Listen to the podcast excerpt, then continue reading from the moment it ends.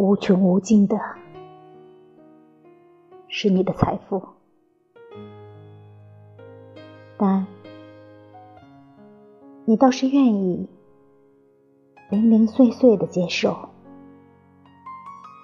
通过我，从我这双小手里接过去。这就是为什么你你的财富使我致富。为什么？尽管我的门是关着的，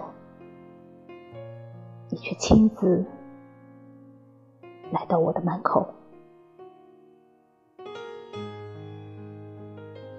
你的车年跑得比思想还要快。